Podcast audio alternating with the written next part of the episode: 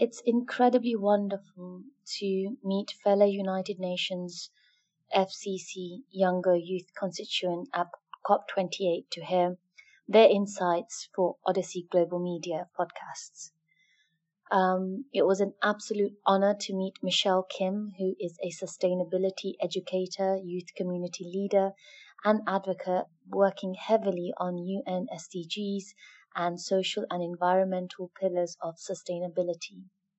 Michelle has numerous lived experiences growing up in four different countries Korea, Philippines, Canada, and the US, and has experienced poverty, climate crisis to racism. Therefore, all her experiences are rooted from her care and love for the people and the planet, and she has a wonderful ethos of no one gets left behind. Michelle is currently completing her Global Development Master's degree at Harvard University. She has incredible meaningful work from being involved in the current climate education in both global south and the north, working at international and local levels. As a youth ambassador with UN Association Canada, she has worked to promote UN SDGs and has worked with charity organization in Canada for Indigenous youth and marginalized youth on developing climate initiative projects for Greater Toronto Area, amongst other incredible achievements. Thank you so much for joining us today, Michelle. Can you tell us um, about your background, please? Definitely. My name is Michelle Kim. So I was born in South Korea and then I moved to the Philippines when I was about five years old. And then I moved to rural areas in Canada when I was 10. And I did my undergraduate and currently doing my master's in the United States. So throughout my time, I have been very involved in various areas of sustainability because I was used to growing up in different countries. So academically, I finished my Bachelor of Science degree um, in University of Alberta and currently finishing my master's in Harvard University, focusing on that intersection of sustainability, health, as well as that environment piece. Fantastic. It sounds like um, that you're very aspirational, involved in um, a variety of um, educational activities and um, uh, activism for the environment to make an impact. So, what is your specific role within Youngo UNFCCC, and how long have you been involved with the organization? Yeah, I haven't been uh, involved for that long, but I've been with Youngo for about little over a year now. So there are different teams in Youngo, and the team that I've been working a little bit more closely is the energy team as well as adaptation. Um, recently with COP28, I've been really involved with the action team, which means throughout the Blue Zone, there are different types of actions happening. So liaising with UNFCCC for the approval, all the way to collecting and coordinating some of these actions to support is one of the roles I've been playing at COP28 this year. Fantastic. It sounds like you've been very active and sort of um, been involved with the varying processes to ma- really make an impact. Um, what are the challenges and opportunities within this role? Yeah, I would say, uh, let me start first off with Youngo as a whole even um, just like you, when I first joined Youngo, there are a lot of complexities. Yes, you're admitted in and joining in. However, there's a lot of different roles, positions, and things happening. It's a little bit harder for the newer members to navigate how to understand which team to join, what to do, or finding that first point of contact is, of course, very challenging because of its sheer number of people that is involved with Youngo. But that's also at the same time the opportunity because there are youth all over the world ranging from climate activism, climate act- experts, all the way to engineers or medical students or lawyers who are working on different areas of sustainability and climate. So you will, there's vast, vast, vast knowledge as well as expertise and friendship that is available amongst the community. Absolutely. And I think, you know, when we think about organizations and systems, we don't come across perfect organization systems. We come across human organizations and systems, each with its challenges and opportunities. Um, um, why do you think youth advocacy is so important? Yeah, that's a really great question because you know when someone asks this question, I so many times hear from other folks, older folks, let's say, saying, "Oh, it's important because you're the future leaders." But the truth is, we are the leaders now. We are also living in this society, and it'll be our society next years and coming forward. So another piece that I am constantly being reminded of is the opportunity and need of action that youth have to take place right now. Secretary General Ban Ki-moon has said this generation of youth are the ones who has first chance at tackling the extreme poverty, at the same time the last chance at saving our planet. So I truly live to that values and youth being at the front face, uh, trying to live about the future that we will be part of. I think that is very important. And this this current generation we are there's so many so much youth in the entire history so there's a lot of actions and mobility that we can really take impact on Absolutely. And I like your ethos that we start with now, that we start taking action now. It's so important rather than sort of wait into the future because that waiting leads on to more waiting and that kind of sort of impacts the climate change narrative as well as the processes because it is an urgent concern. Climate change is happening now and it's kind of snowballing at a faster rate. Um, sustainability and environment issues are something to be looked at now rather than the future. And it's so wonderful to see that you are really playing a meaningful and active role within this. Um, how has the COP28 experience enabled youth and children advocacy in relation to environment and sustainability? Today, I guess, is the last day at COP28, so there's a lot of mixed feelings and emotions. So, first, I would say, in terms of youth and children advocacy, there has been a lot of action. So, there you have seen people's power, us standing together, because sometimes being in this position feels very lonely when you are working in this path or like in your casual friends conversation, we do not hear as much of this energy and activism, and you sometimes feel like the odd one to think about. However, when you're in this field, you truly see that people all around the world are working, and you feel less siloed. At the same time, you know, COP28 and all the negotiation between fossil fuels, phase down, phase out, wordings, language, it's still ongoing and it's also very tiring. They say, there's so many times I've been talking with government, parliament officials, and they say, Oh, I love the youth energy. And sometimes it's not take our concerns seriously or think that we won't get tired by keep fighting. So I think um, having a community of youth working together on this really builds that mobility and provides us with that resilience to, even though there are lots of setbacks, to get up and continue on with the advocacy work. Absolutely, and I think when you touched upon that, creating that sense of community, and the COP28 um, is a is a wonderful opportunity to sort of come together, raise those issues, and kind of see tangible actions come into play.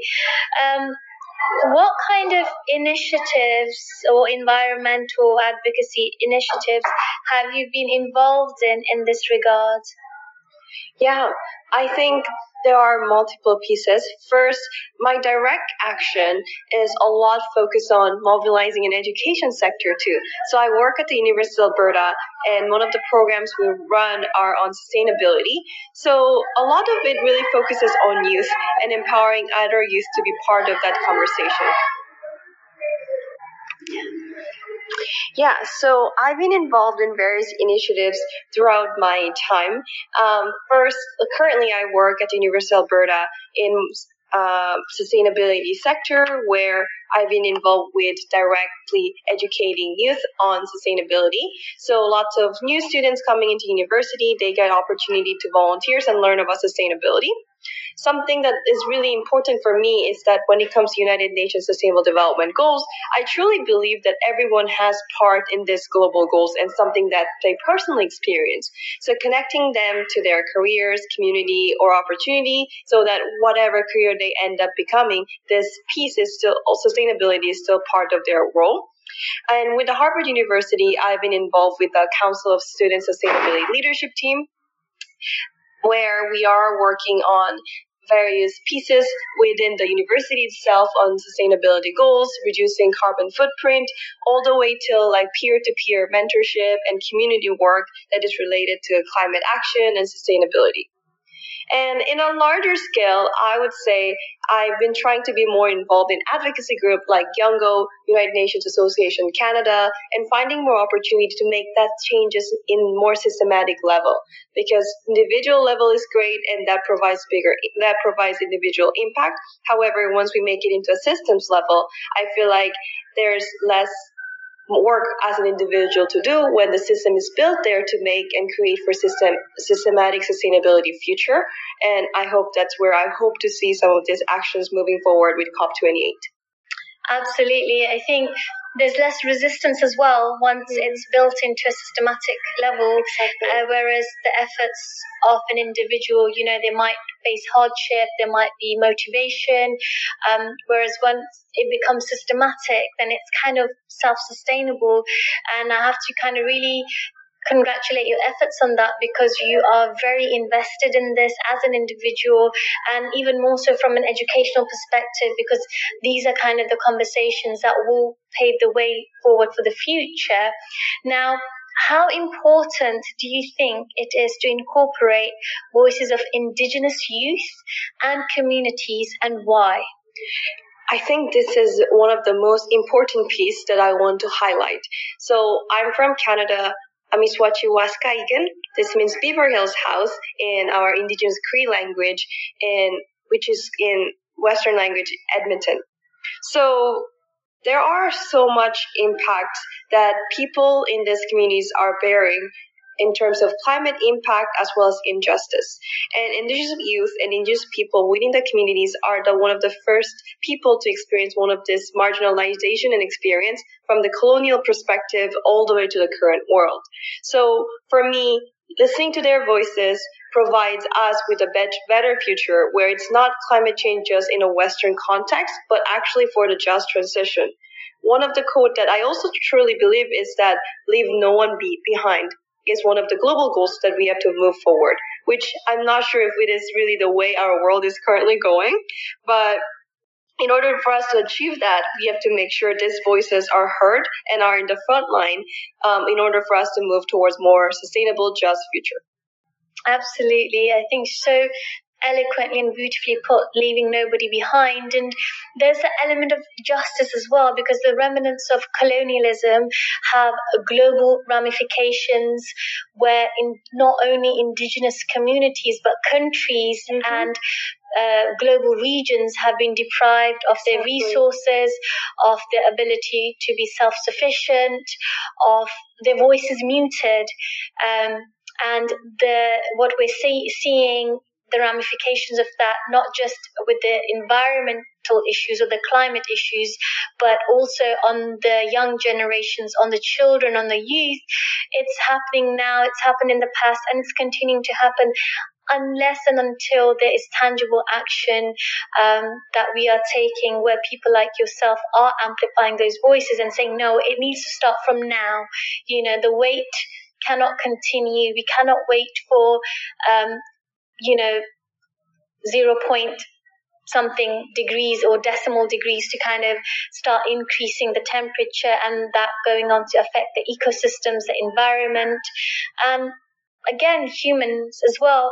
And it, it, it is kind of, you know, reflecting on it, it is kind of I don't know if it's circular or holistic because there's this impact not just on humans, but on ecosystems, habitats, on organ, or, organisms that are within those ecosystems and habitats, you know, on the biotic and abiotic factors that we have in the environment that then directly goes on to affect us as humanity as a whole, uh, whether that's through um, a ripple or a domino effect, you know, where something that happens in one part of the world eventually does begin to impact or have some sort of a consequence for another part of the world. So, and that is our interconnectedness with planet Earth as well. So, thank you for kind of really emphasizing that. What kind of future initiatives do you think would assist youth advocacy in relation to climate change, environment, and sustainability in a practical sense?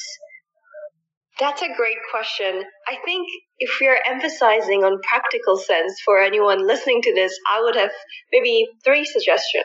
First, in terms of advocacy, find out which area of sustainability that you're most passionate about.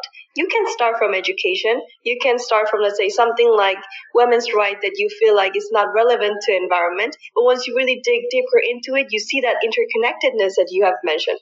So look at the 17 maybe UN SDGs, find out where you support best or feel best, and then find your passion in that terms. Second, I would say join some organization. You can join organization within your community, within your school, within your university, or outside like Youngo, where you'll be able to learn, get mentorship, at the same time learn further into this initiative because this is, this will be part of our future.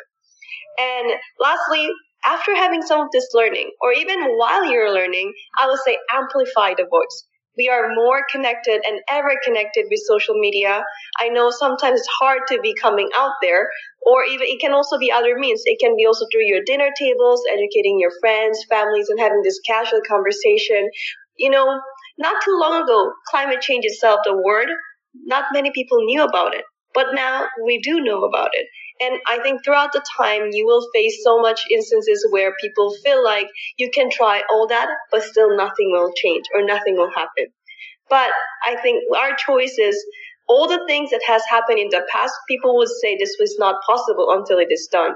And I think there's always a brighter future that we can work and strive towards. And for a more sustainable and just future, we really need many youth voices to keep amplifying and joining this action. Whether you see yourself as advocate or not, I think you are part of it if you're listening to this podcast.